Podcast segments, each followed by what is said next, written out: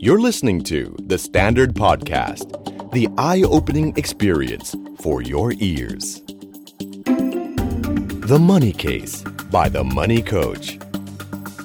Real money, real people, real problem. สวัสดีครับ ขอต้อนรับเข้าสู่รายการ The Money Case by The Money Coach นะครับ พบกับผมครับ โอม โอมสิริวีรกุล และโคชหนุ่มจักรพงศ์เมฆพันธ์ สวัสดีครับ นะครับแหม่แหม่วันนี้ว่าเราจะเรียบร้อยไง มาฮิ้วๆก่อนได้แล้วอู้เป็นสไตล์ครับผมก็เป็นสไตล์นะครับก็พบกันทุกเป็นสปไตระล์จำทุกวันจันทร์นะครับครับก็จะหยิบเรื่องราวการเงินครับเรื่องราวที่เกี่ยวข้องเกี่ยวพันกับโลกการเงินครับนะครับแบบย่อยง่ายมาคุยกันครับนะครับครับ หลาย ๆ ตอนเรามีการเชิญผู้ประกอบการมาอ่านะครับ วันนี้เราเกสเราไม่ใช่ผู้ประกอบการที่ไม่ใช่ผู้ประกอบการอ่าทำธุรกิจอะไรแต่ว่า โอ้ก็เป็นนักเขียนครับเป็นอาจารย์นะคครัรับบแล้วก็เป็น โอ้ผู้ที่รู้ลึกอ่านนะครับเกี่ยวกับแวดวงที่เป็นญี่ปุ่นเดี๋ยวตอนนี้เป็นญี่ปุ่นเราคึกคักตลอดนะครับเป็นประเทศที่ผมผมผมชอบมาก ถ้าครับบอกว่าอันอันดับที่สองรองจากไทยก็ต้องญี่ปุ่นเลยอ่าใช่นะครับเพราะว่าเป็นประเทศที่วัฒนธรรมสวยงามครับนะครับบุคคลมีความมุ่งมั่นอืม ซึ่งอยากให้เขาถ่ายโทถ่ายโอนมาให้คนไทยบ้างนะครับ ประเทศอะไรเนี่ยทำอะไรก็มุ่งมั่นจังเลยครับ ไม่เคยมองอะไรเป็นเล็กน้อยครัถูบกไหมครับ แต่ทำด้วยใจทำด้วย passion ครับ อยากให้คนไทยเราได้ซึมซับเรื่องพวกนี้ วันนี้เราจึงเชิญ guest ท่านนี้มาครับผมนะครับครับ เป็นใครครับ guest ของเราครับคุณโอมครับ ก็อย่างที่พี่หนุ่มบอกไปนะครับ เป็นทั้งนักเขียนครับ เป็นทั้งอาจารย์ครับ บางครั้งก็เป็นนักบรรยายด้วยครับโอ้เออผมรออย่างเดียวครับรออาจารย์ทำพอดแคสต์เนี่ยแหละครับครับผมพวกเราน่าจะไม่มีงานทำนะครับผมเพราะดูรายการอาจารย์น่าจะมีสาระกว่าเราแน่ๆฮะครับผมผมก็ขอต้อนรับนะครับ อาจารย์กฤตินีครับ พงษ์ธนเลิศ หรือเจ้าของนามปากกาเกตุวดีมารุมุระครับผมครับสวัสดีครับ สวัสดีครับสวัสดีครับอาจารย์ค่ะวันนี้อาจารย์มาเราต้องเรียบร้อยนิดนึงนะครับนะครับ ชอบชอบชอบชอบนะชอบชอบผลงานด้วยนะครับอ่าเอาละครับ อาจจะให้อาจารย์แนะนำตัวเบื้องต้นสั้นๆ รวมไปถึงเพจนิดนึงด้วยครับผมค่ะ ก็ชื่อเกดนะคะ สอน marketing อยู่ที่คณะบัญชีจุฬาค่ะ แล้วก็เป็นเจ้าของเพจเกตุวดีมารุมุระ แนะนำเรื่องราวดีๆ เกี่ยวกับธุรกิจญี่ปุ่นให้กับทุกท่านค่ะ ครับ ต้องถามความเป็นมาครับ ว่าทำไมอาจารย์ถึงถึงมาสนใจนะครับ แล้วก็ศึกษาแนวทางการทำธุรกิจนะนะครับ แบบญี่ปุ่นนะครับ หรือสไตล์ญี่ปุ่นตรงนี้ครับ ตอนแรกเกดเรียนการตลาดค่ะ แล้วก็สนุกสนานเรื่องดู packaging เรื่องดูผลิตภัณฑ์อะไรของญี่ปุ่น เพราะว่าเกดจบด้านเหมือน innovation ด้านดีไซน์โอ้ฮะแล้วก็กลับมาเป็นอาจารย์ที่จุฬาตอนแรกยังไม่ได้อินกับเรื่องธุรกิจญี่ปุ่นอะไรขนาดนั้นนะคะแต่ว่าพอดีต้องพาคนไปดูงาน พาเด็กป.โทไปดูงาน แล้วก็เริ่มหาว่าเอ๊ะมีบริษัทอะไรที่น่าสนใจบ้าง ก็เลยกลับไปดูหนังสือเล่มหนึ่งชื่อว่าบริษัทนี้ที่ฉันควรรักอะค่ะเป็นเรื่องราวเกี่ยวกับหนังสือธุรกิจดีๆ เกี่ยวกับญี่ปุ่นครับบริษัทที่เหมือนพนักงาน ทุ่มเทเพื่อลูกน้อง เพื่อเจ้านาย เจ้านายทุ่มเทเพื่อลูกน้องแบบรักกัน เป็นเล่มที่เกดอ่านเล่มแรกแล้วอ่านแล้วร้องไห้ ก็เลยแบบอุ้ยเราอยากกลับไปดูจังเลยว่าที่เนี่ยเขาทำกันยังไง ก็เลยติดต่อไปดูงานนั่นเป็นจุดเริ่มต้นนะคะอืมบริษัทแบบไหนที่ที่ที่ลูกน้องรักใช่เนาะแล้วค่ะอยากจะทำงานให้อย่างเงี้ยเหรอใช่ครับค่ะจริงๆแสดงว่ามันคลิกจากจุด จากเจุดล็กๆตรงนั้นเลยนะฮะแล้วพอเราไปฟังเราก็แบบเฮ้ยมันมีบริษัทแบบนี้ในโลกนี้ด้วยทั้งๆที่ตัวเกดเองค่ะ อยู่ญี่ปุ่นมาเกือบ8 ปีอ่ายังไม่เคยคืออาจารย์ไปเรียนที่นั่นสังเกตใช่ไหมฮะขนาดนั้น จนอืมได้ไปดูได้ไปคุยกับผู้ประกอบการก็เลยเจอกลุ่มเนี้ยที่เกดอยากจะเรียกว่าผู้ประกอบการที่มีหัวใจ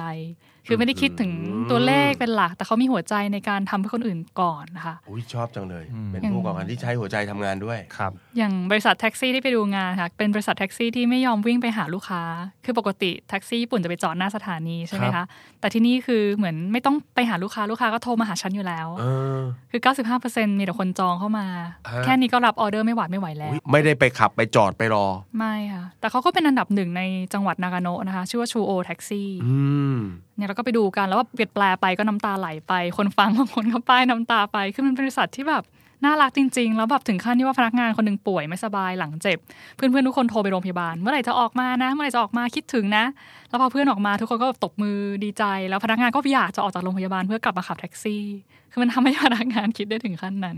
เออ คือเรื่องที่อาจารย์เล่ามันเหมือนมันข้ามข้ามความรู้สึกของอของผมคนเป็นอยู่ในสายการเงินสายธุรกิจผมมีความรู้สึกว่า อันนั้นมันเป็นเรื่องจะเป็นครอบครัวอยู่แล้วอะอืมจะเป็นสายสัมพันธ์อยู่แล้วอะซึ่งธุรกิจเราเวลาเราทวีตกันเนาะเจ้านายที่ลูกน้องอ้าวเป็นไงไม่สบายอ้าวอืมไปเบิกค่ารักษาพยาบาลไปอะไรอย่างเงี้ย นั่นก็คือประมาณหนึ่งก็ถือว่าทำดีแล้วครับอะเรียกว่าเป็น standard ทั่วไปค่ะแต่นี่คือมันลึกไปถึงขั้นว่าเหมือนกับเฮ้ยคนในที่ทำงานเป็นเพื่อนเรา เป็นคนที่เรารัก เป็นคนที่เราห่วงนะฮะมันไปถึงตรงนั้นเยี่ยมเลยนะฮะโอ้อันนี้ก็คือเป็นจุดเริ่มต้นค่ะอ่าทีนี้มาถึงหนังสือเล่มหนึ่งซึ่งแบบเป็นหนังสือที่ ผมบอกตรงๆว่าเรียกว่ามองจากปกแล้วมันตื่นเต้นตรงข้อความที่ครับบอกว่าอะไรเนาะบริษัทมันอยู่กันเป็นร้อยร้อยๆปีอืมถูกไหมฮะใช่อ่าซึ่งต้องบอกว่าในยุคปัจจุบันไม่ง่าย ยิ่งค่ะในยุคโลกาภิวัตน์ซึ่งเปลี่ยนแปลงเร็วครับ บริษัทในอเมริกาอยู่เป็นการเงินนะฮะอยู่เป็นร้อยกว่าปีครับล้มพังแบบอืมระเนระนาดได้นะครับ ทีนี้ญี่ปุ่นเขาอยู่เป็นร้อยปีครับด้วยภายใต้คำคำหนึ่งครับริเนน นะครับอ่ามัมันคืออะไรครับมันคืออะไรครับอาจารวิย์เน理念 แปลว่าปรัชญาทางธุรกิจมันเหมือนคล้ายๆ mission vision value มารวมรวมๆกันอยู่ใต้ขมวดเดียวเนี่ยงนี่งไหมคะนี่คือความความเป็นญี่ปุ่น มันมีความลึกซึ้งอ่ามันมีความลึกซึ้งแต่มันอิงมันอิง sense หน่อยครับเนอะแต่ว่าคือพอมันจะไปแปลว่า mission mission ก็ไม่ใช่ value ก็ไม่ใช่มันคือรวมๆกันขมวดกันมันกัคือสิ่งที่เรายึดมั่นเชื่อมั่นแล้วเราอยากจะบอกพนักงานเราอยากจะบอกลูกค้า ทุกวันอืมเราก็เต็มใจที่จะบอกอะค่ะอืมว่าเราทำธุรกิจไปเพื่ออะไร ถ้าท่านไหนคุ้นกับ concept 生きがい มันคือมอิคิไกเวอร์ชันบริษัทค่ะ อ่าอันนี้เป็นเวอร์ชันบริษัทนะฮะทีนี้มันโลกมันถ้าเกิดบอกเราอยู่เป็นร้อยปี ไอ้ปรัชญาแบบนี้มันจะไม่ล้าไปเหรอฮะหรือว่ามันไม่ไม่เก่าไปเลยฮะในมุม คือปรัชญาของญี่ปุ่นนะคะ ไม่ได้บอกว่าวันนี้เราจะเป็นบริษัทรถยนต์เราจะทำรถยนต์นะ แต่เขาจะบอกว่าเราจะทำให้ชีวิตผู้คนขับเคลื่อนได้ดีขึ้นอื มมันก็ทำให้เราไม่ไปยึดติดกับตัว product อะค่ะอ่าแล้วมันทำให้เราเห็นความหมายว่าเออทำไมเราถึงต้องอยากปรับตัว เพราะเรายังอยากให้คนขับเคลื่อนไปได้ดีอยู่นะ เพราะฉะนั้นเราจะไม่ทำแค่รถยนต์ เราจะจะเปลี่ยนตัวเองไม่ได้ ปรัชญามันคือสิ่งที่ถึงใช้คำว่าปรัชญาค่ะ มันเป็นสิ่งที่เกิดได้พันพันๆปี ตอนนี้เรายังอ่านหนังสืออริสโตเติลโสเครตีสเด็กมหาลัยก็ยังเรียนอยู่ ยังอ่านได้เป็นพันปีมันก็ยังอยู่ได้ อืมเพราะฉะนั้นมันคือแหมมันจะโอ้โหจะหาคำไทยที่มันไปเป๊ะไม่ได้มันอ่าคำว่าปรัชญา ปรัชญาในการดำเนินธุรกิจอ่าค่ะ นะครับซึ่งซึ่งเจเจ้า 理念 เนี่ยก็จำเป็นจะต้องออกจากคนที่เป็นเจ้าของ หรือผู้ก่อตั้งถูกไหมใช่ฮะค่ะหรือจริงๆ เรามาหาทีหลังก็ได้นะคะ ย้อนกลับไปดู DNA ขององค์กรเราตั้งแต่ยุค founder สมมุติรุ่นคุณทวดเราทำมา เราเป็น Gen 4เราก็กลับไปดูแล้วเออทำไมคุณทวดทำทำไมคุณปู่ทำหรือถ้าไม่มีจริงๆ กลับมาดูจากความเชื่อเราก็ได้อืมหมดเลยฮะเราบอกความเชื่อเนอะเออมีมีหลายคนเพราะว่ามีหลายคนกระโดดมาทำธุรกิจนี้อันนี้ผมพูดตรงๆเพราะผมอยู่สายการเงินคือ กระโดดมาทำธุรกิจเพราะเรื่องเงิน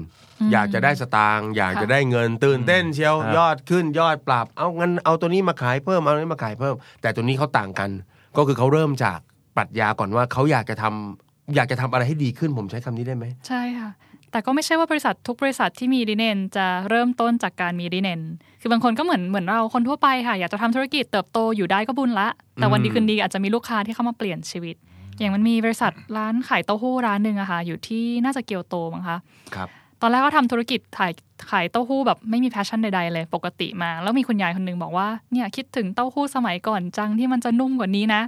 ลูกชาย gen สี่เนี่ยค่ะก็งงว่าเอ๊ะมันเป็นยังไงวะไอ้แบบ เต้าหู้รุ่นแบบมันนิ่มๆแบบนั้น ก็เลยกลับไปนั่งหาข้อมูล จนเจอว่าเนี่ยเขาไม่ได้ใส่สารปรุงแต่ง ต้องใช้สารธรรมชาติอะไรบางอย่างใส่เข้าไปเต้าหู้ถึงจะนุ่มได้ครับแล้วพอทำเสร็จก็ดีใจคุณยายก็ดีใจน้ำตาไหลอะไรเงี้ยแล้วก็ทำขายออกมาลูกค้าหลายคนมากบอกเออนี่แหละคือเต้าหู้ที่เราคิดถึงแล้วดีต่อสุขภาพแล้วก็เลยอ๋อกลายเป็นว่าเนี่ยเราอยากจะให้เต้าหู้ที่ดีเนี่ยให้คุณมีสุขภาพที่ดีได้ มันก็กลายเป็น 理念 ทีหลัง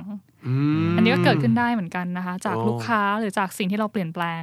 ครับ อันนี้คือหมายว่าเรา run ไปเรื่อยๆแล้วเราเกิด ความเปลี่ยนแปลง product เราเปลี่ยนมาเรื่อยๆเนาะอืมกลายเป็นลูกค้าคนหนึ่งคลิกเรา ใช่ค่ะให้ย้อนกลับไปถึงจุดเริ่มต้นตรงนั้น โอ้โหอืมรายการมาก มีความละเอียดเออมีความละเอียดมากทีนี้องค์กรที่จะสร้างให้เกิดลิเนนได้ฮะมันจะต้องมีลักษณะแบบไหนอย่างไร เท่าที่อาจารย์ดูมา เพราะผมดูแล้วเนี่ยผมผมนั่งอ่านผมแบบโอ้โหเอาละเจ้าของก็คนหนึ่งแหละที่จะต้องแบบผลักดันทุกสิ่งอย่าง แต่ผมคิดว่าคนคนเดียวไม่น่าจะทำเรื่องแบบนี้เกิดขึ้นมาได้ คิดว่าเราจะกลับมาถามตัวเราเองก่อนนะคะ ไม่ว่าเราจะเป็นพนักงานองค์กร หรือเป็นผู้นำองค์กรว่าเรามีความเชื่ออะไร หรือว่าเราอยากจะเปลี่ยนอะไรแกถามง่ายๆแบบเออทำไมคุณโอมคุณหนุ่มต้องสละเวลามาอัดรายการอืมมาทำพอดแคสต์แบบนี้ ซึ่งจริงๆถ้าเกิดเรากลับมาถามตัวเองเหมือนเราตอนนี้เราทำโดยที่เราอัตโนมัติเออก็อยากทำดีอยากให้คนอื่นมีความรู้อ่าแต่ถ้าเรามาถามตัวเองทบทวนดีๆค่ะ ว่าเออเราทำไปเพื่ออะไร อย่างนี้คุณหนูอาจจะว่าเออเพื่ออะไรลองลองถามโอ้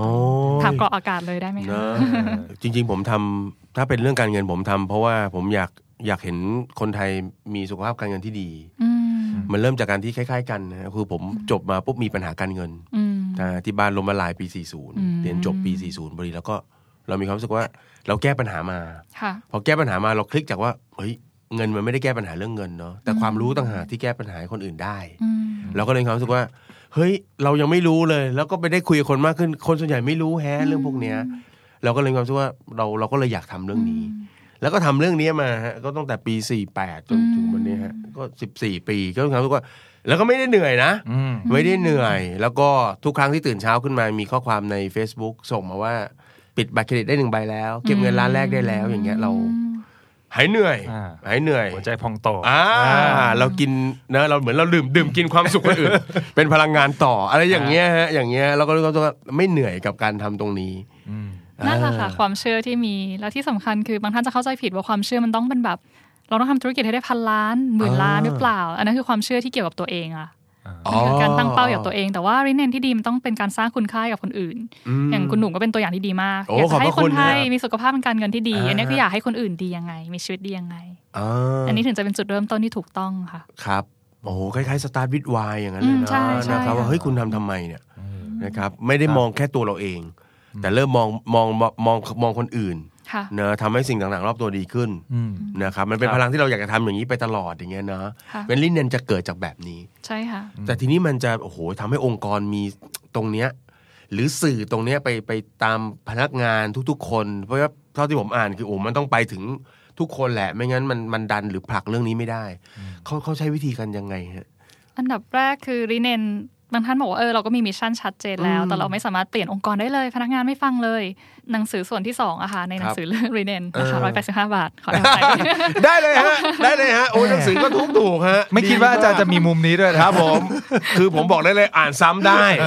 อ่านซ้ำแล้วไปไปเอาไป apply ดูผมว่าโอเคเลยฮะค่ะอ่าฮะอะกลับกลับมาที่เรื่องตัดภพเรานะกลับมาที่โฆษณาแล้วฮะกลับมาแล้วฮะpart แรกคือเราเจอริเน็นของเราแล้วใช่ไหมคะ part ที่สองคือเราต้องดูแลทุกคนที่เป็น stakeholder ค่ะคนที่เกี่ยวข้องกับเราได้ดี คือต่อให้เราคิดดียังไงแบบฉันจะทำเต้าหู้ที่ดีเพื่อสุขภาพมากๆเลย แต่ฉันยังใช้งานแรงงานคนแบบตั้งแต่แบบสามกะถึงเที่ยงคืนทำงาน 24 ชั่วโมงไม่ได้หยุด พนักงานคงไม่มีใครอินกับริเน็นเราอะค่ะใช่ครับเพราะฉะนั้นคนแรกที่ต้องทำให้เขามีความสุขก่อนคือพนักงานกับอ่าซัพพลายเออร์ค่ะ ไม่ใช่โอ้ยลูกค้า อันอันนี้นี้ไม่ใช่ลูกค้า อันนี้กลับกับคนอื่นที่หนึ่งครับนะคนอื่นแบบลูกค้าอยากได้อะไรเออ customer is a king เสิร์ฟพระเจ้าเสิร์ฟอ่าอะไรเงี้ยครัแต่คือเราแบบเฮ้ยแล้วถ้าคนที่เขาทำงานกับเราเขายังไม่ได้ happy เลยอะถูกไหมเอ้ยมันจะมีของดีๆ บริการดีๆออกมาได้อย่างไร ก็เลยกลายเป็นมองมาข้างหลังก่อน ใช่ค่ะพนักงานก่อนซัพพลายเออร์ก่อน ใช่ค่ะ อย่างองค์กรทั่วไปค่ะเวลาเชิญไปอบรม สมมติเกิดบอกอะค่าวิทยากรเท่านี้ค่าสถานที่แบบนี้ปั๊บอันดับแรก HR ก็จะเป็นเสนอ CEO คำถามแรกที่ CEO จะถามคืออะไรคะอบรมการนี้ไปทำไมเออเงี้ยเหรอไม่ค่ะ CEO ส่วนใหญ่ถามแบบนี้เลยค่ะเท่าไหร่ เอ้าใช้งบเยอะใช้งบเยอะไหมหรือเอาง่ายๆแค่เราจะไปจัดกิจกรรมเอาติ้งให้บริษัทเราอะเอาละไปหัวหินโรงแรมอะไรเท่าไหร่แพงไหมแล้วเดี๋ยวค่อยถามกิจกรรมก่อนเวรถูไหมกรรคะม นี่คือวิธีคิดมีทั่วหน้าไปค่าเหนื่อยเราน้อยโอม ยิงค่าจัดการที่บอกก่อนเลยอาจารย์ บอกเลยตามงบนะคะเอออืมแล้วไม่บอกตัวเลขเลยตามงบนะพอไปถึงตามงบนิมมึนเลย มาเงินก่อนเลย ใช่ค่ะเออแต่ไม่ได้มองว่าเฮ้ยคุณจะได้อะไรจากการจัดกิจกรรมนี้ คือเราทุ่มเทให้พนักงานจริงหรือเปล่าอันนั้นคือคำถามแรกโอ้โหเพราะบางทีบางคนฟังแล้วแบบเออ มันก็ดีต้องดูแลพนักงานดีแหละ แต่ทำไมเขายังไม่ฟังเราอยู่ดี ดีจริงหรือเปล่า ดีขนาดนั้นไหมม อย่างในเคสอะค่ะก็จะมีบริษัทชื่อ Ina Food ตอนนั้นเป็นเอ่อประธานรุ่นหนึ่งเข้ามาช่วยกอบกู้บริษัทที่กำลังจะล้มละลายครับ cash flow ไม่แทบจะไม่มีแล้ว แล้วปรากฏว่ามีปัญหาว่าพนักงานเนี่ยเกิดอุบัติเหตุในโรงงาน ทีนี้เขาก็จะคิดว่าเฮ้ยเหลือเงินเฮือกสุดท้ายแล้วอะจะเอาไปโปรโมทสินค้า หรือจะไปซื้อเครื่องจักรใหม่เพื่อมาช่วยให้พนักงานอยู่ดีขึ้นโอ้วัดใจมันคือการตัดสินใจแบบนั้นนะคะ แล้วเขาก็เลือกให้พนักงาน ไม่ได้เอาไปโปรโมทสินค้า แล้วกลายเป็นว่าพนักงานคือแบบโหแบบเฮ้ยขนาดบริษัทจะล้มละลายยังทำเพื่อเราขนาดนี้ ก็เลยร่วมมือร่วมใจกันช่วยกันครับมากขึ้น ถ้าเป็นภาษาจิโกคือใจครับใจเอาใจไปเลยฮะใช่เออก็คือเมื่อใจเขาอยู่กับเราแล้วเนี่ย คือทุ่มเทเต็มที่ค่ะโอ้โหทีนี้ถ้าบริษัทหลาย ๆ ท่านที่ฟังอยู่แบบเออฉันก็ดูแลโอเคแหละเงินเดือนไม่ได้แย่มีโอทีให้มีสวัสดิการบางอย่างให้ อาจจะต้องถามต่อค่ะว่าท่านเลือกคนเข้ามายังไง หลายคนเป็นแบบนี้ค่ะ คือเรามีริเนน คร่าวๆของเรา เราไม่เคยพูดเป็นลายลักษณ์อักษร แล้วเวลาเราประกาศรับพนักงานค่ะเราก็จะประกาศแบบนี้ค่ะ บริษัทเราอยู่ที่ไหน job description คืออะไรอะใช่เลยเงินเดือนเท่าไหร่สวัสดิการเท่าไหร่ฮะคำถามคือถ้าเกิดเด็กจบใหม่อะเขาจะเลือกพนักเขาจะเลือกบริษัทเขาจะเลือกจากอะไรก็ไปดูเงินเดือนดูสวัสดิการครับแต่สิ่งใหญ่ความสำคัญคือช่วยเพิ่มรีเนนไปอีกบรรทัดหนึ่งได้ไหมคะเออว่าเราต้องต้องการคนที่มีทัศนคติแบบไหนที่ตรงกับเรา เช่น ถ้าของพี่หนุ่มอยากจะรีครูดคนก็ต้องเลือกคนที่แบบอะเรา อยากจะให้สุขภาพการเงินคนไทยดีขึ้น ก็ต้องเราหาบอกคนที่อินเหมือนกันบอกไปเลยค่ะ น้องคะอย่าดูแค่เงินอ่าอย่าดูแค่วุฒิเราข้างล่างได้ด้วยเอ๊ะข้างล่างคือหมายความว่าเขาเขียนไว้ข้างล่างนี่เนี่ยเนี่ยอ๋อนะโอเคว่าโอเคเฮ้ยเออมีความมุ่งมั่นถูกไหมฮะอืมเออที่อยากจะผลักดันงานประเภทนี้แบบนี้ค่ะเพื่อคนไทยเพื่อประเทศเพื่ออะไรอย่างนี้ คือต้องเขียนไว้เลย แล้วเราก็จะได้เจอคนที่คลิกเหมือนกันนะคิดเหมือนกัน ตอนนี้หลายองค์กรจะเป็นปัญหาว่า คนในองค์กร ไม่ค่อยรักองค์กร ทะเลาะกันในแผนกอ่าเพราะอะไรเพราะเราความเห็นแตกต่างกันค่ะอ่าคนหนึงสมมติถ้าทำงานด้านการเงินเนาะคนหนึงอยากรวยเยอะๆอยากทำเงินเยอะๆอีกคนอยากดูแลสุขภาพการเงิน อีกคนอยากดูเรื่องภาษี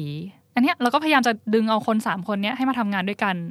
แล้วสุดท้ายอะไรที่ทำให้คนสามคนนี้ทำงานด้วยกันได้ มันก็คือเป้าหมายค่ะเยอดวิวเท่าไหร่รายได้เท่าไหร่กี่ล้านบาท แต่ถ้ามีรีเนนนะคะ เริ่มจากรีเนนก่อน เราจะไม่ได้ดึงคนทุกคน แต่เราไม่ได้ดึงแค่คนเก่งแต่เราดึงคนที่คิดเหมือนเราด้วย ครับผมโอ้นี่เริ่มตั้งแต่รีครูดอืมแม่กำลังจะมารับพนักงานใหม่พอดีเลยครับผม ต้องมีมุมนี้ต้องมีมุมนี้อ๋อนี่ก็จะต้องใส่ลงไปค่ะสื่อสาร เพราะฉะนั้นริเน็นเนี่ยไม่ใช่ว่าฉันคิดปุ๊บแล้วฉันก็พยายามจะทำแล้วให้ทุกคนรู้สึกเองไม่ใช่ ก็จะมีการสื่อสารออกมาเป็นถ้อยสื่อสารออกคำมาเป็นประโยคเป็น statement เหมือนกัน ถ้าเป็นองค์กรที่ไม่ใหญ่มากอาจจะเริ่มจาก CEO มานั่งพูดทุกอาทิตย์ก็ได้ค่ะ เล่าให้ฟังเออเกิดเหตุการณ์อะไรขึ้นทำไมบริษัทเราถึงเป็นแบบนี้ทำไมถึงเชื่อในเรื่องตรวจสุขภาพการเงินอืมพี่หนุ่มอาจจะเจอเคสมาเยอะมากเลย อาทิตย์หนึ่งยังเล่าได้หนึ่งคนเลยค่ะเออเคยดูธุรกิจนี้เป็นยังไงบ้างธุรกิจหนึ่งเป็นยังไงบ้างครับแล้ว step ถัดไปถึงค่อยให้พนักงานลองคิดดูว่าเออแล้ววันเนี้ยเราได้ไปช่วยสุขภาพการเงินใครบ้างแม่ให้ดีเขาเลยกลับนะเนี่ยนะมาแล้วเออเออเออเออรู้สึกว่าเขาน่าจะเนาะน่าจะอินกับเรามากขึ้นอืมไม่งั้นเรากลายเป็นว่าไม่ใช่เราสั่อิงนคนเดียวอางครับอืมอินคนเดียวแล้วเราก็สั่ง ทำตามที่ว่าโอเคฮะมาเป็นสเต็ปเลยเจ้าของคิดมองย้อนกลับไปที่พนักงานนะครับ ทั้งแต่เรื่องของการจัดสรรอะไรต่างๆ เตรียมเตรียมทุกอย่างให้หมด รวมไปถึงสื่อสารค่ะรีคูดก็เลือกคนที่แบบทางเดียวกันค่ะนะครับ โอ้โหอย่างบริษัทญี่ปุ่นที่เกดไปเจอบางที่อะค่ะ ให้พนักงานยิ่งเข้าใหม่เนี่ยต้องเขียนเรียงความ หรือ manager ทุกคนต้องส่งอะถ้าเข้าใหม่ส่งทุกอาทิตย์ ถ้า manager ส่งทุกเดือนอืมเชื่อว่าดูว่าสมมติริเน็นของบริษัทเขาคือช่วยให้ผู้คนอยู่อาศัยได้อย่างมีความสุขก็เป็นบริษัทครับรับ renovate บ้าน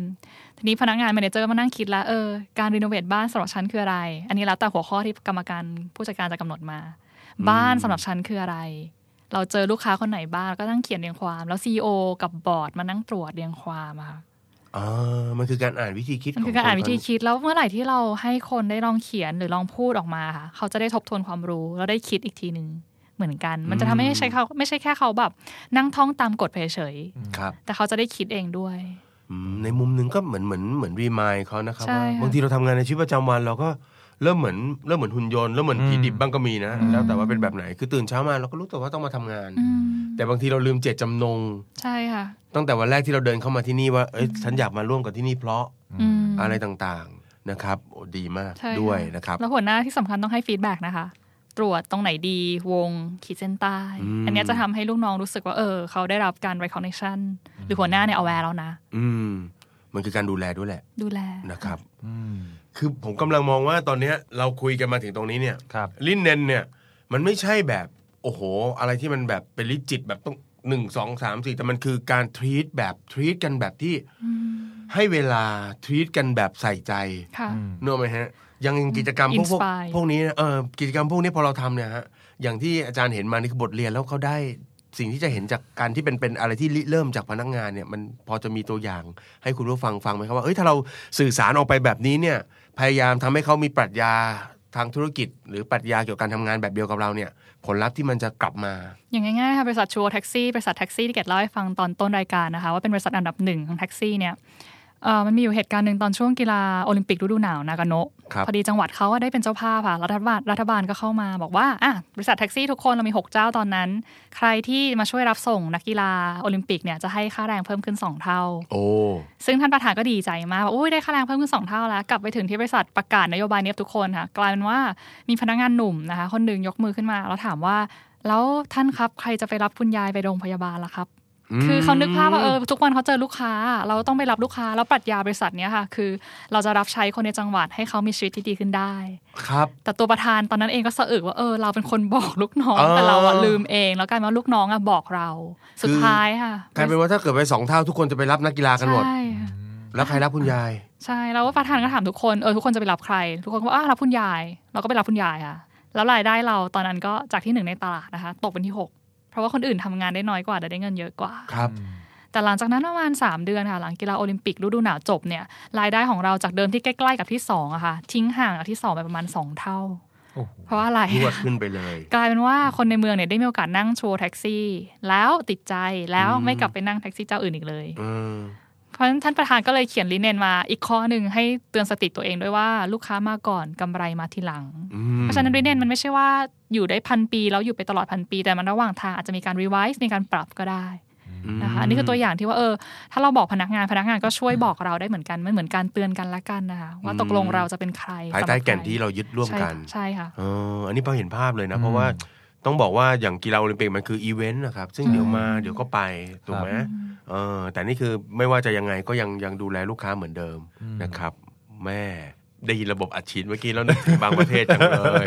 อะไรก็อัดฉีดกันอีกแล้วเนาะเออแต่นี่คือเราทำแบบยั่งยืนทำแบบนะครับ อ่าทีนี้พอแก่นลิลิเนนมาปุ๊บมาที่พนักงานมาที่ซัพพลายเออร์แล้วยังไงต่อครับ แหมนี่ผมนี่ผมมันแล้วเราก็ถึงค่อยไปดูแลลูกผค้ามนี่เนียนจริงๆนี่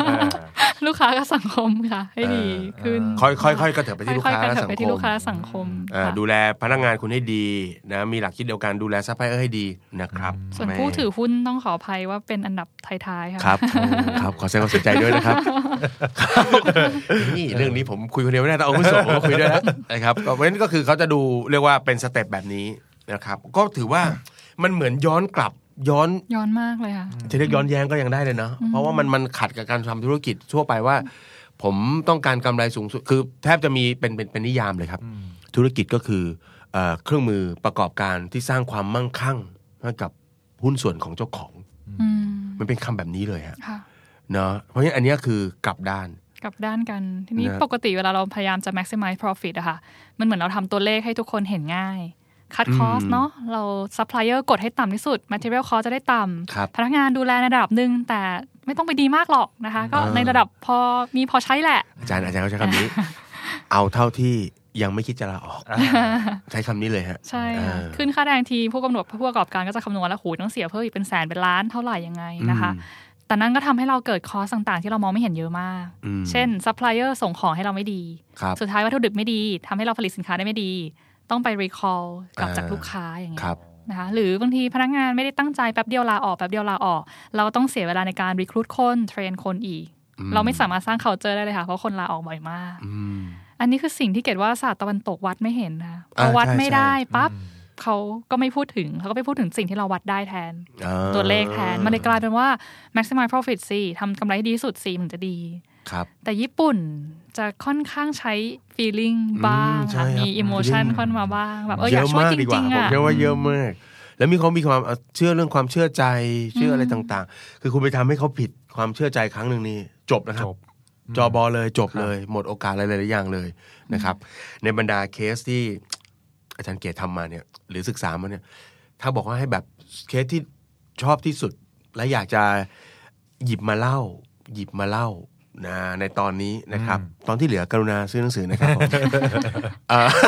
อันนี้อาจารย์เกตไม่ได้พูดผมพูดเองเออผมพูดเองครับผมครับเออเออผมว่ามันเลือกยากแหละ แต่ว่าอ่าสักเรื่องหนึ่งที่แบบเฮ้ยอยากเห็นประเทศไทยเรามีแบบนี้ หรืออะไรอย่างเงี้ยเอาสักเคสหนึ่งที่แบบนะครับเออเคสที่เกดชอบเล่ามากๆจะเป็นเคสของบริษัท ชื่อว่าโทคุทาเกะซังเกลค่ะ เป็นบริษัทที่ทำรองเท้าให้กับผู้สูงอายุครับคือเดิมเนี่ยบริษัททำถุงมือยาง ธรรมดาทั่วไป แต่อ่าว่าวันหนึ่งเพื่อนมาหาเขาบอกว่าเออเนี่ย นายทำถุงมือใช่ไหมเราอยากได้รองเท้า โอ้โหแบบอะไรเพื่อนก็คนละเรื่องนะอืมเพราะว่าเขาบอกว่าเขาทำบ้านพักคนชราแล้วพบว่าผู้สูงอายุเนี่ยมักจะล้มในบ้านบ่อยโอ้ๆก็เลยอยากให้ทำรองเท้าหน่อย เจ้าของก็ถามเลยค่ะว่าเออทำไมคุณไม่ไปหาบริษัทรองเท้าทำนั่นน่ะสิเออเนี่ยแปลกมันตั้งแต่แรกแล้วมันก็งงๆตั้งกินตั้งกินแต่แรกแล้วเออเพื่อนทำไมเขาก็บอกว่าถึงเออเราไปขอหลายเจ้าแล้ว ตอนนั้นอ๋อยังไม่เข้าสังคมผู้สูงอายุนะ ไปขอหลายเจ้าแล้ว ไม่มีใครยอมทำเลยไม่มีใครให้อ๋อเออ ท่านคุณประธานก็เลยรู้สึกว่าเออเนี่ยแหละต้องเป็นลีเนนของเราไม่เชิงคำว่าลีเนนตอนนั้นค่ะมันต้องเป็นแบบหน้าที่ของเราแน่เลย บริษัทเล็กๆอย่างเราเออทำก็ทำครับวะนะคะ ซึ่งโชคดีที่ตอนนั้นเขาใกล้จะล้มละลายด้วยค่ะ คือ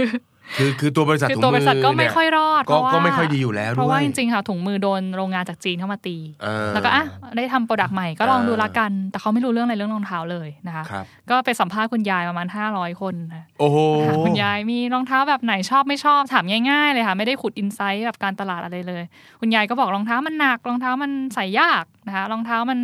แพงครับแล้วก็เขาก็เอาข้อ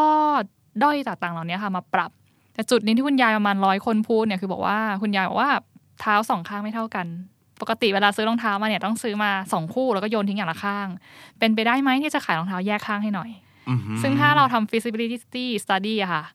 ทำวิเคราะห์ว่ามันเป็นไปได้ไหมจะลงทุนธุรกิจแบบขายรองเท้าอืมซ้ายเบอร์เบอร์สามนึ่งหกสามเจ็ดสามแปดสามเก้าสี่สิบ ขวาอีกเท่าไหร่สต็อกออเ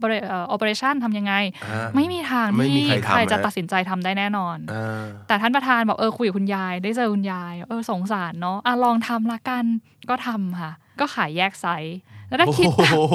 คิดว่าปกติต่อใจมากสมมติคู่หนึ่งเราขายเจ็ดพันเยนค่ะ ถ้าเกิดจะขายข้างเดียวพี่หนุ่มจะขายสักเท่าไหร่ คือถ้าถ้าเอาหลักจริงผมไปหารสองไม่ได้ เพราะว่าจริงๆอีกข้างหนึงมันเกิดไม่มีใครมาใช่มามามาใช่มาซื้อล่ะผมเจ๊งเลยถูกไหมฮะ มันอาจต้อง plus ขึ้นไปจากกว่าครึ่งหนึ่งอะอืมใช่ไหมฮะค่ะแล้วพัเขานขายเยนเขาขายเอ่อคู่หนึ่งเจ็ดพันเยนใช่ไหมคะข้างหนึ่งก็ขายสามพันห้าร้อยเยนคือหันสองเป๊ะเลยค่ะคือไม่ได้กลัวเลยว่าไม่ได้กลัวอีครึ่งหเลยนึ่งจะถูกเป็นเดสต็อกถูกทิ้งเปล่าเขาบอกก็อยากให้คุณยายซื้อได้อะพูดอย่างเงี้ยถ้าเกิดแบบเออมันแพงเกินไปคุณยายไม่ซื้อก็ไม่มีประโยชน์เนาะงั้นทำราคาให้คุณยายซื้อดีกว่าเออปีแรกค่ะ ขาดทุนนะฟังมาขาดทุนน่าจะมาถูกทางเลยฮะฝากขาดทุนนี่น่าจะใช่เออขาดทุนขาดทุนค่ะแต่ครับว่าปีที่สองสามค่ะเริ่มได้ตัวเลขแล้วเออยอดขายไซส์ไหนเยอะน้อยยังไง ก็เริ่มมีข้อมูลแล้วก็เริ่มผลิตได้ดีขึ้น คุมการผลิตได้ดีขึ้น แล้วก็ปรับโอเปอเรชันหลังบ้านได้ครับซึ่งตอนนี้ค่ะกลายเป็นที่หนึ่งในธุรกิจรองเท้าผู้สูงอายุอืมซึ่งของเขาเข้าสู่สังคมผู้สูงอายุด้วย ด้วยพอดีอาจจะด้วยตลาดด้วยอะไรอะค่ะ แต่ว่าสิ่งที่น่าสนใจอย่างคือว่าเขาใช้งบการตลาด ปีแรกเนี่ยไม่ถึง3,000บาทงบการตลาดไม่ถึง3,000บาทสามพันบาทนะฮะใช่ค่ะไม่มีร้านอะไรอยู่ข้างหลังใช่ไหมฮะสามพันบาทเลยเหรอฮะใช่ค่ะ คือปกติเรามองว่าเอ้ย SME ไม่มีงบทำการตลาดนี่หว่าใช่เราจะลง Facebook อัดแอดยังไงดี แต่ว่าที่เนี่ยค่ะ ไม่มีเงิน เขาก็ทำการตลาดแบบบ้านมากเลย คือเขียนรองเท้ามีรูปรองเท้า แล้วก็ปริ้นซีร็อกซ์สีเป็นใบปลิว แล้วไปแจกตามบ้านพักคนชรา ใครอยากได้ก็โทรมาสั่งนะอะไรเงี้ยจบโอ้สามแต่กลายเป็นว่าค่าเครื่องมินเตอร์ด้วย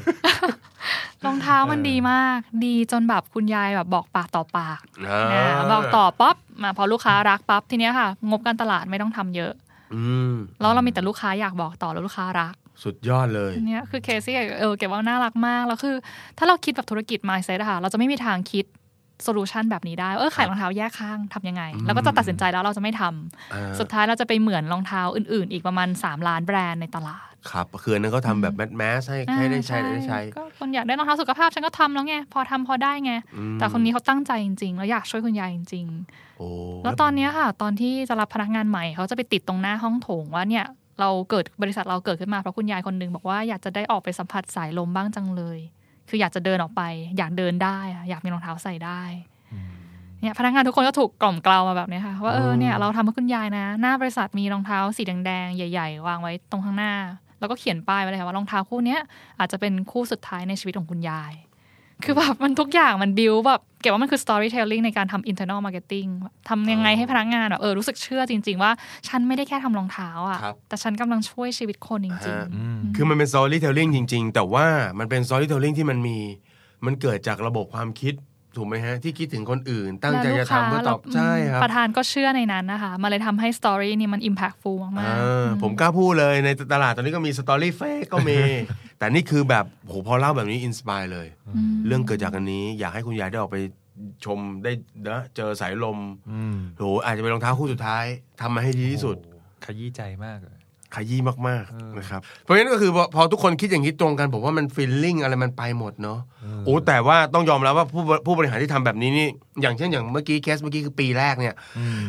พนักงานมีอกสั่นขวัญแขวนไหมฮะมันต้องมีบ้างไหมโอ้ยมีทำไมค่ะมันโอ้ยมีค่ะมันยิ่งแย่ลงแล้วเราใช่จะต้องหางานใหม่หรือเปล่าถูกไหมฮะ คือมันต้องมีความเด็ดเดี่ยวมีความเชื่อมั่นมากถูกไหมฮะ อืมอืมตกแต่เกดว่าองค์กรไทยยังโชคดีว่าตลาดมันยังไม่อิ่มตัวเท่าญี่ปุ่นนะญี่ปุ่นตอนนี้จะ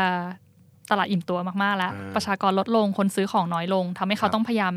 สร้างความแตกต่างกับสินค้าเยอะ แต่บ้านเราเนี่ยตลาดยังเติบโตอยู่ค่ะแล้วถ้าเกิดท่านไหนรีบมีริเนนตั้งแต่ตอนเนี้ย มันจะสร้างความเชื่อมั่นได้ระยะยาวอ่าพอลูกค้ารู้ว่าเออเราเป็นคนยังไง เราก็อยากจะซื้อของกับเจ้าเนี้ยครับแล้วมันเกิด trust คือความไว้ใจมากขึ้นป๊อปเมื่อตลาดอิ่มตัวคุณไม่ต้องห่วงเรื่องทำ branding เลยค่ะเพราะลูกค้าเชื่อในเราอยู่แล้วอาจารย์เกตครับอีกสักเคสหนึงครับเผื่อครับนะครับจะเคสสุดท้ายแล้วให้นะครับหนูไม่ต้องแบบได้ทำมาหากินเลยใช่ไหมพี่เออเคสสุดท้ายมันซึ้งสื่อแล้วนะ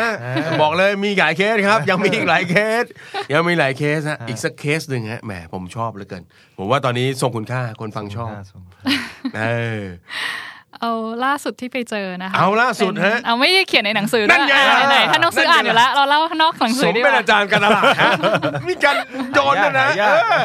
ถ้าฉันเล่าเรื่องเดิมแกครัก็บนะรู้อยู่แล้วว่ามีในนั้นถูกไหมเออเออมีต่างหากครับมีต่างหาก เล่าเรื่องร้านชา 300 ปีค่ะ ชื่อว่าอิปโปโดนะครัคะบผมไม่ใช่อิปปูโดอิปปูโดท่านจะนึกถึงราเมงนะคะอ่าแต่อิปโปโดเนี่ยเป็นร้านชาที่ทำมาแล้ว 300 ปี คือประมาณสมัยอยุธยาโอ้โหเราขี่ช้างกันเขาขายใบชาครับเป็นบริษัทที่อย่างอาจารย์การตลาดอย่างเกตไปดูค่ะ เฮ้ย packaging มันบางอัน modern บางอันน่ารัก บางอันดูเชย คือมันไม่มีความแบบ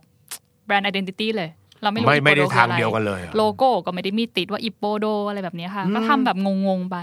แต่ว่าแบรนด์นี้สิ่งที่เขาเชื่อเนี่ยคือว่าเขาบอกว่าอยากจะให้ใบชาที่คุณภาพดีที่สุดให้กับคน เพื่อให้คนยังรักวัฒนธรรมการดื่มชา อืมญี่ปุ่นเขาดื่มชากันพอเขามีความเชื่อแบบนี้ปั๊บค่ะเขาเขารู้พอเรามีริเน็นที่ชัดปุ๊บเราจะรู้ว่าเราไม่ควรจะทำอะไรเราควรจะทำอะไรเออสิ่งที่เขาไม่ทำเช่น ฉันจะไม่ทำชาแบบขวดพลาสติกเหมือนหลาย ๆ แบรนด์ในประเทศไทยเขาไม่ทำไม่เอาไม่ทำอืมแม้ว่าจะรู้ว่าเออชามันคนดื่มสะดวกขึ้นนะ คนไม่ต้มชาแล้วแต่ฉันก็ไม่ทำเออ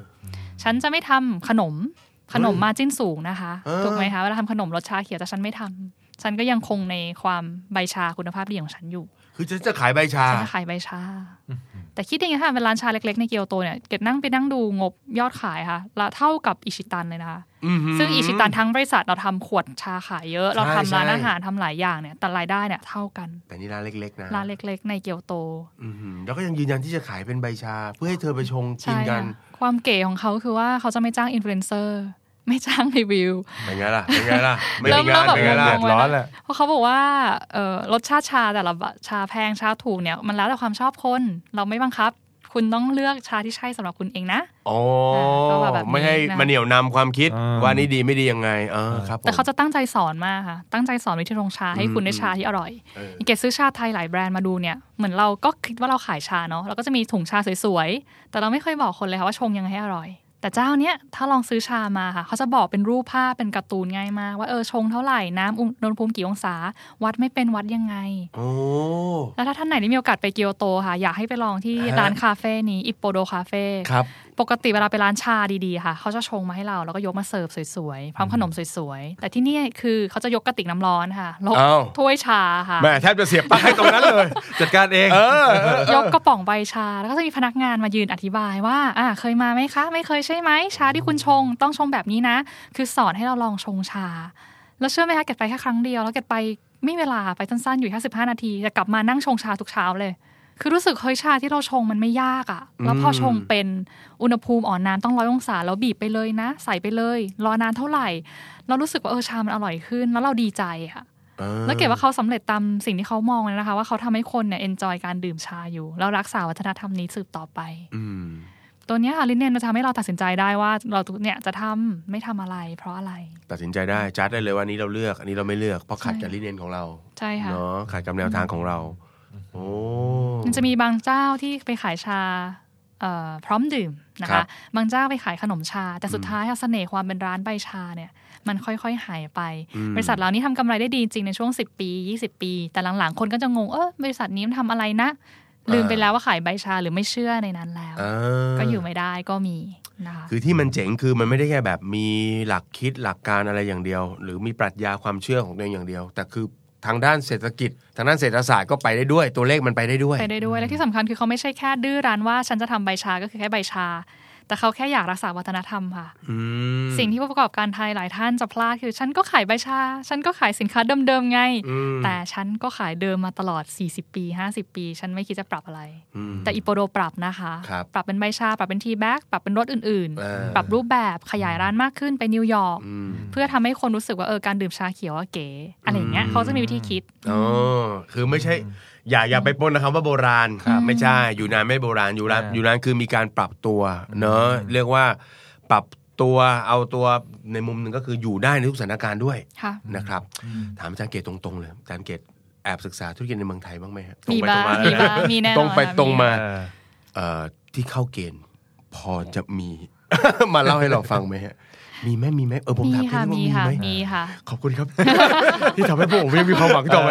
กับโลกใบนี้ยังมีมีค่ะมีเอค่ะอเออเออเอาบริษัทใหญ่ก่อนแล้วกันนะคะครับบริษัทใหญ่ด้วยเหรอฮะใหญ่พนักงาน4ี่หมื่นคนนะคะฮะประมาณนี้ก็คือถ้าเกิดจำไม่ผิดพนักงานแค่สี่หมื่นคนคือไทยประกันชีวิตค่ะอ๋อ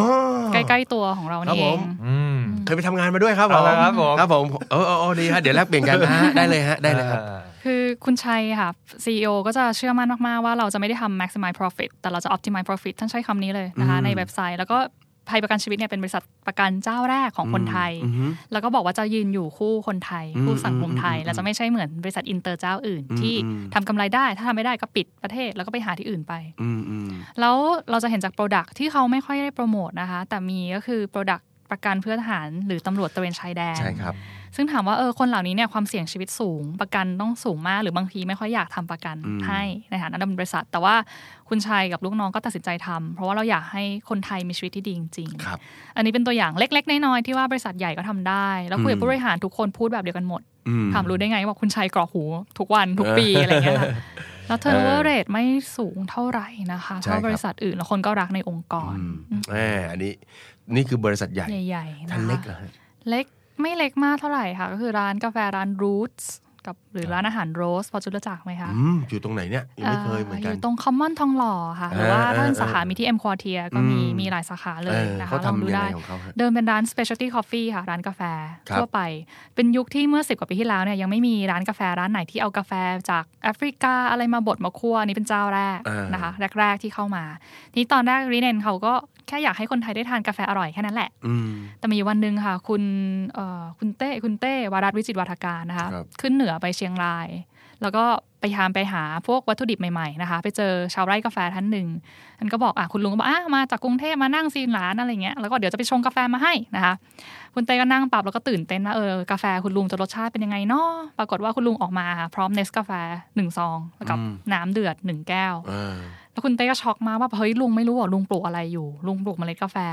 แต่ลุงไม่อินลุงไม่เข้าใจ ลุงก็แค่รู้สึกเหมือนเป็นโดนอ้าสั่วงซะอย่างนั้นน่ะซะอย่างนั้นไป Roots ก็เลยบอกว่าเออเราจะเป็น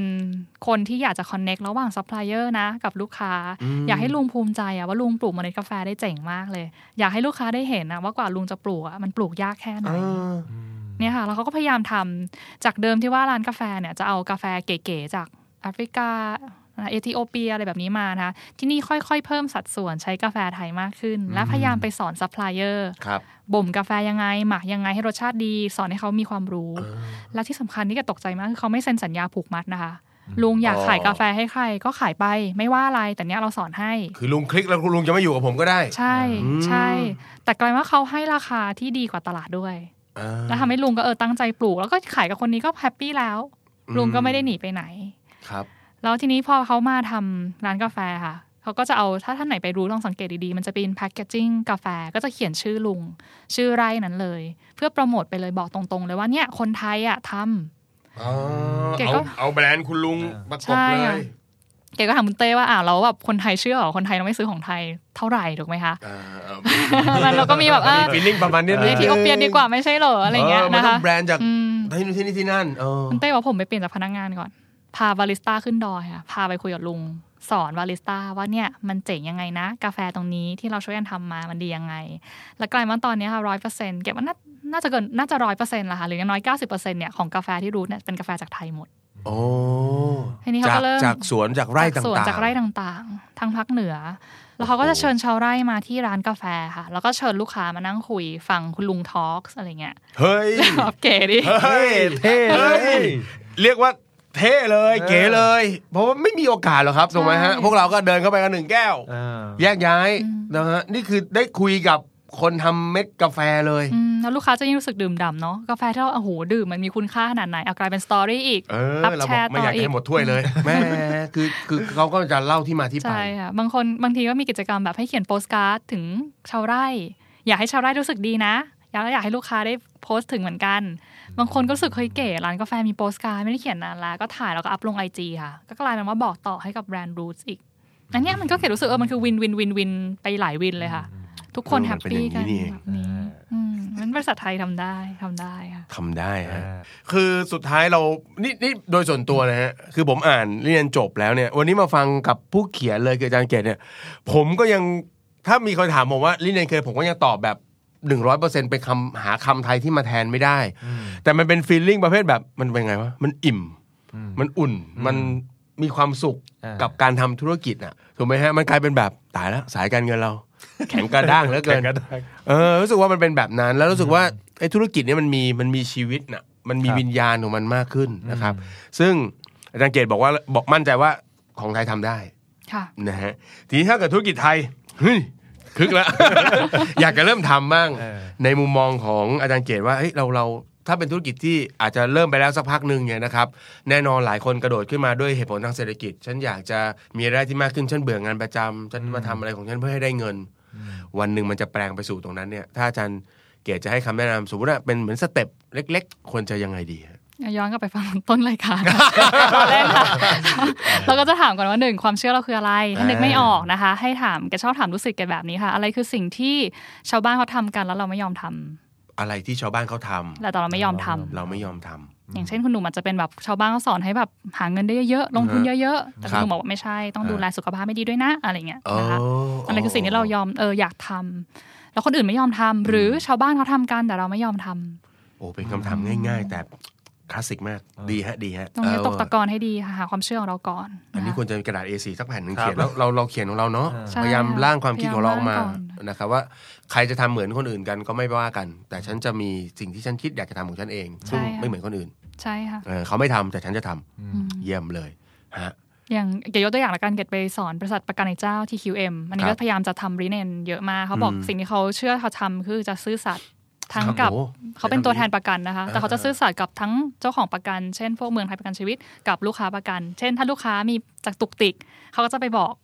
บริษัทประกันนะเพราะเขาเป็นตัวกลางอ่พร้อมเป็นใช่ไหมตัวกลางให้อะไรอย่างเงี้ยค่ะ หรือถ้าเกิดบริษัทประกันมีอะไรที่อาจจะไม่ได้ส่งเบนฟิตชัดเจนให้กับลูกค้าเขาจะช่วยลูกค้านะ คือจะช่วยทั้งสองทาง แต่ด้วยความซื่อสัตย์คำว่าซื่อสัตย์อันเนี้ยทั้งคือสองด้าน สิ่งที่เขาเชื่อ นะคะ เป็นต้นสิ่งที่เราเชื่อจะทำหรือตั้งใจจะทำหรือตั้งใจที่จะไม่ทำอันเนี้ยตอบให้ได้ครับโอ้โหนี่คือข้อสำคัญข้อที่หนึ่งเลยเออเยี่ยมฮะสองก็คือสื่อสารออกไปอะให้ลูกน้องก่อนให้องค์กรก่อนแล้วอย่าท้อภายในหนึ่งอาทิตย์ทำหนึ่งเดือนสองเดือนนะคะ พยายามพูดไปเรื่อยๆ พูดจนเออชินปากวันนี้แหละคือตัวเราอืมอืม นะคะพี่ทำริเน็นนะครับพี่อืมอย่าซื้อปลาทูนะฮะทำแป๊บเดียวมันจะเกิดได้ไงล่ะเออถูกไหมเพราะอันนี้มันเปลี่ยนแปลงถึงระบบความคิดใช่ค่ะมันเหมือนไปสร้างรากสร้าง root ใหม่ขององค์กรเลยถูกไหมฮะเพราะฉะนั้นต้องค่ะขยันสื่อสารค่ะนะครับอาจจะต้องใส่กิจกรรมอะไรพวกนี้ไหมฮะ แล้วแต่ทางองค์กรดีไซน์เลยค่ะ แล้วแต่ท่านผู้บริหารดีไซน์อาจจะมีกิจกรรมที่ work ไม่ work บ้าง แต่ลองถูกลองผิดไปแต่สำคัญที่สุดคือความต่อเนื่องครับอืมนะคะ อืม เยี่ยมฮะ เยี่ยมครับ แล้วจากนั้น สิ่งต่างๆ ที่เราปลูกฝังไว้เนี่ยมันจะค่อยๆผลิดอกออกผลออกมาใช่เองสอนให้พนักงานคิด สอนให้พนักงานตระหนักถึงรีเนนตรงนั้นได้ อืมจากนั้นเขาก็จะอินิชิเอตอะไรของเขาขึ้นมาถูกไหมฮะ ซึ่งค่ะมันก็สอดคล้องกับตรงนั้น แล้วก็ค่ะดีกับองค์กรแล้วดีเรากัก็ชื่นชมช่วย drive ให้เกิดวัฒนธรรมที่ดี ก็จะเป็นเรื่องของ HR แล้วนะคะครับผมลิเนนมันมีวิธีวัดผลไหมครับว่า เอ้ยเอ่อลิเนนมันมีมาตรวัดว่าเอ้ยทำแบบเนี้ยแล้วเนี่ยแหละคือลิเนนคือสำเร็จ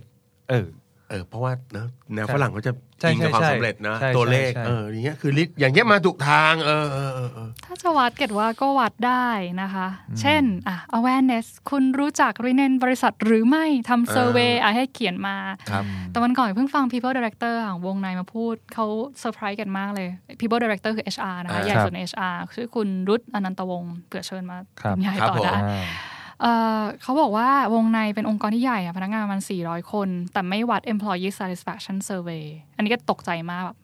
อ้าว turnover rate ก็ไม่วัดเกตบอกอ้าวพี่ทำงาน people director HR ไม่มีตัวเลขตรงนี้หรอกค่ะไม่ว่าหรอพนักงาน happy อะไรแค่ไหเขาตอบมายังไงคำหนึ่งอะจุกมากเลยเขาบอกอ๋อเดินไปดูหน้าเดินไปคุยก็รู้แล้วครับนะฮะ ไม่ต้องวัดเดินไปคุยเดินไปดูสีหน้าก็รู้แล้ว แล้วองค์กรใหญ่ดูแลหมดเหรอเขาบอกว่าหัวหน้า เราก็ต้องสร้าง culture ให้หัวหน้า ถ้าเห็นว่าลูกน้องสีหน้าแปลกๆนะ ให้เรียก HR เขาไปช่วยคุย ช่วยปลอบประโลม ช่วยคุยอย่างนี้เออเพราะฉะนั้นบางอย่างบางทีเราติดค่ะ กับการวัดทุกอย่าง เกดเองก็ติดเกดก็ถามว่าเลยเออ ES survey เป็นยังไง employee satisfaction survey เขาบอกไม่มีไม่ได้วัด แต่เราใช้เราคุยกัน เราดูกันเออ ดูหน้ากัน มันก็แปลกดีแปลกดีเออก็กลายเป็นวัดอย่างก็เป็นไปได้นะครับสมมติว่าวัดออกมาได้ 80%มันก็แสดงว่ามีมันอาจจะมีคนที่มากกว่า 80ค่ะแล้วก็น้อยกว่าค่ะ80เนอะซึ่งไปฝังตัวอยู่ตามแผนกเอองานสำคัญทั้งสิ้น แต่ถ้าอยากจะวัดถ้าคุณโอมอยากจะวัดอะมีคำถามง่ายๆที่วัคดรับเช่น ตื่นเช้ามาคุณอยากมาทำงานวันจันทร์ไหมเนาะหนึ่งถึงห้าให้เท่าไหร่อะไรอย่างซอยเงี้ยเท้ารอเลยครับผมเอ้ยคำถามนี้ดีเออง่ายค่ะ มันก็เห็นแล้วว่าเออพนักงานแฮปปี้หรือเปล่าแค่นั้นเองเออเพราะว่าถ้าเราย้อนกลับไปที่ที่นะต้นครับคลิปอันเนี้ยที่พูดถึงว่าพนักงานอ่าบริษัทรถแท็กซี่นะฮะอืมที่มีคนหนึ่งป่วยแล้วมีแต่คนส่งข้อความไปว่าเฮ้ยหายเร็วๆนะกลับมาครัทำบงานเร็วเออๆโอ้ไอ้นั่นแหละเทียบแทบจะลากสายน้ำเกลือมาเลยแหละใช่เนาะเพราะว่ารู้สึกแบบเนาะทุกคนคิดถึงเขาทุกคนอะไรอย่างเงี้ยนะครับอืมแม่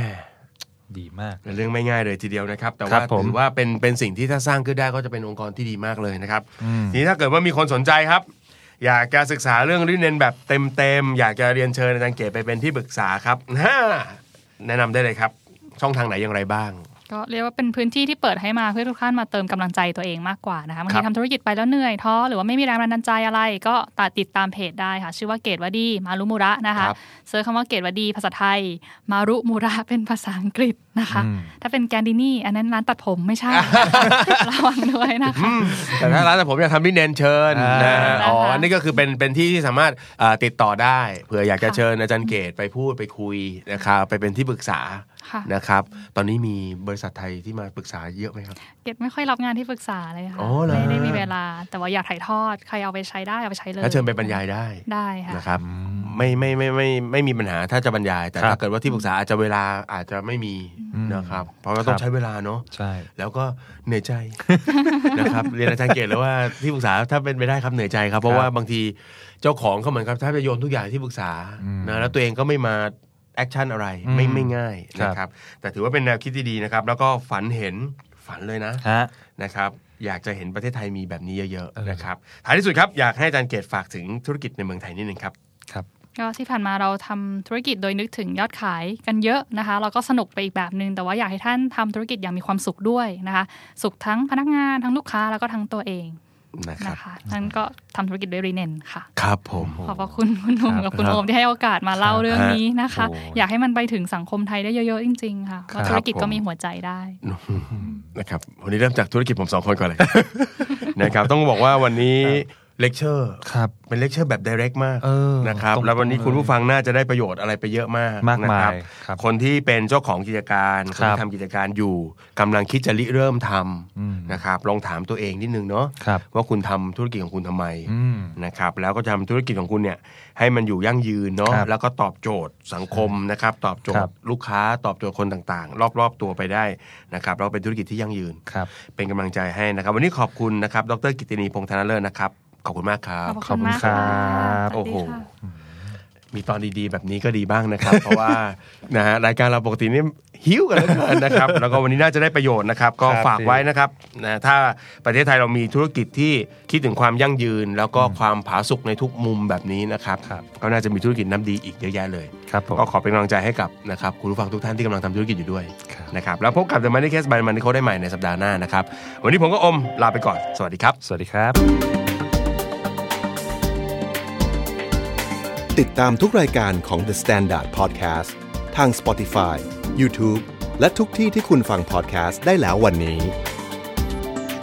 The Standard Podcast Eye Opening for your ears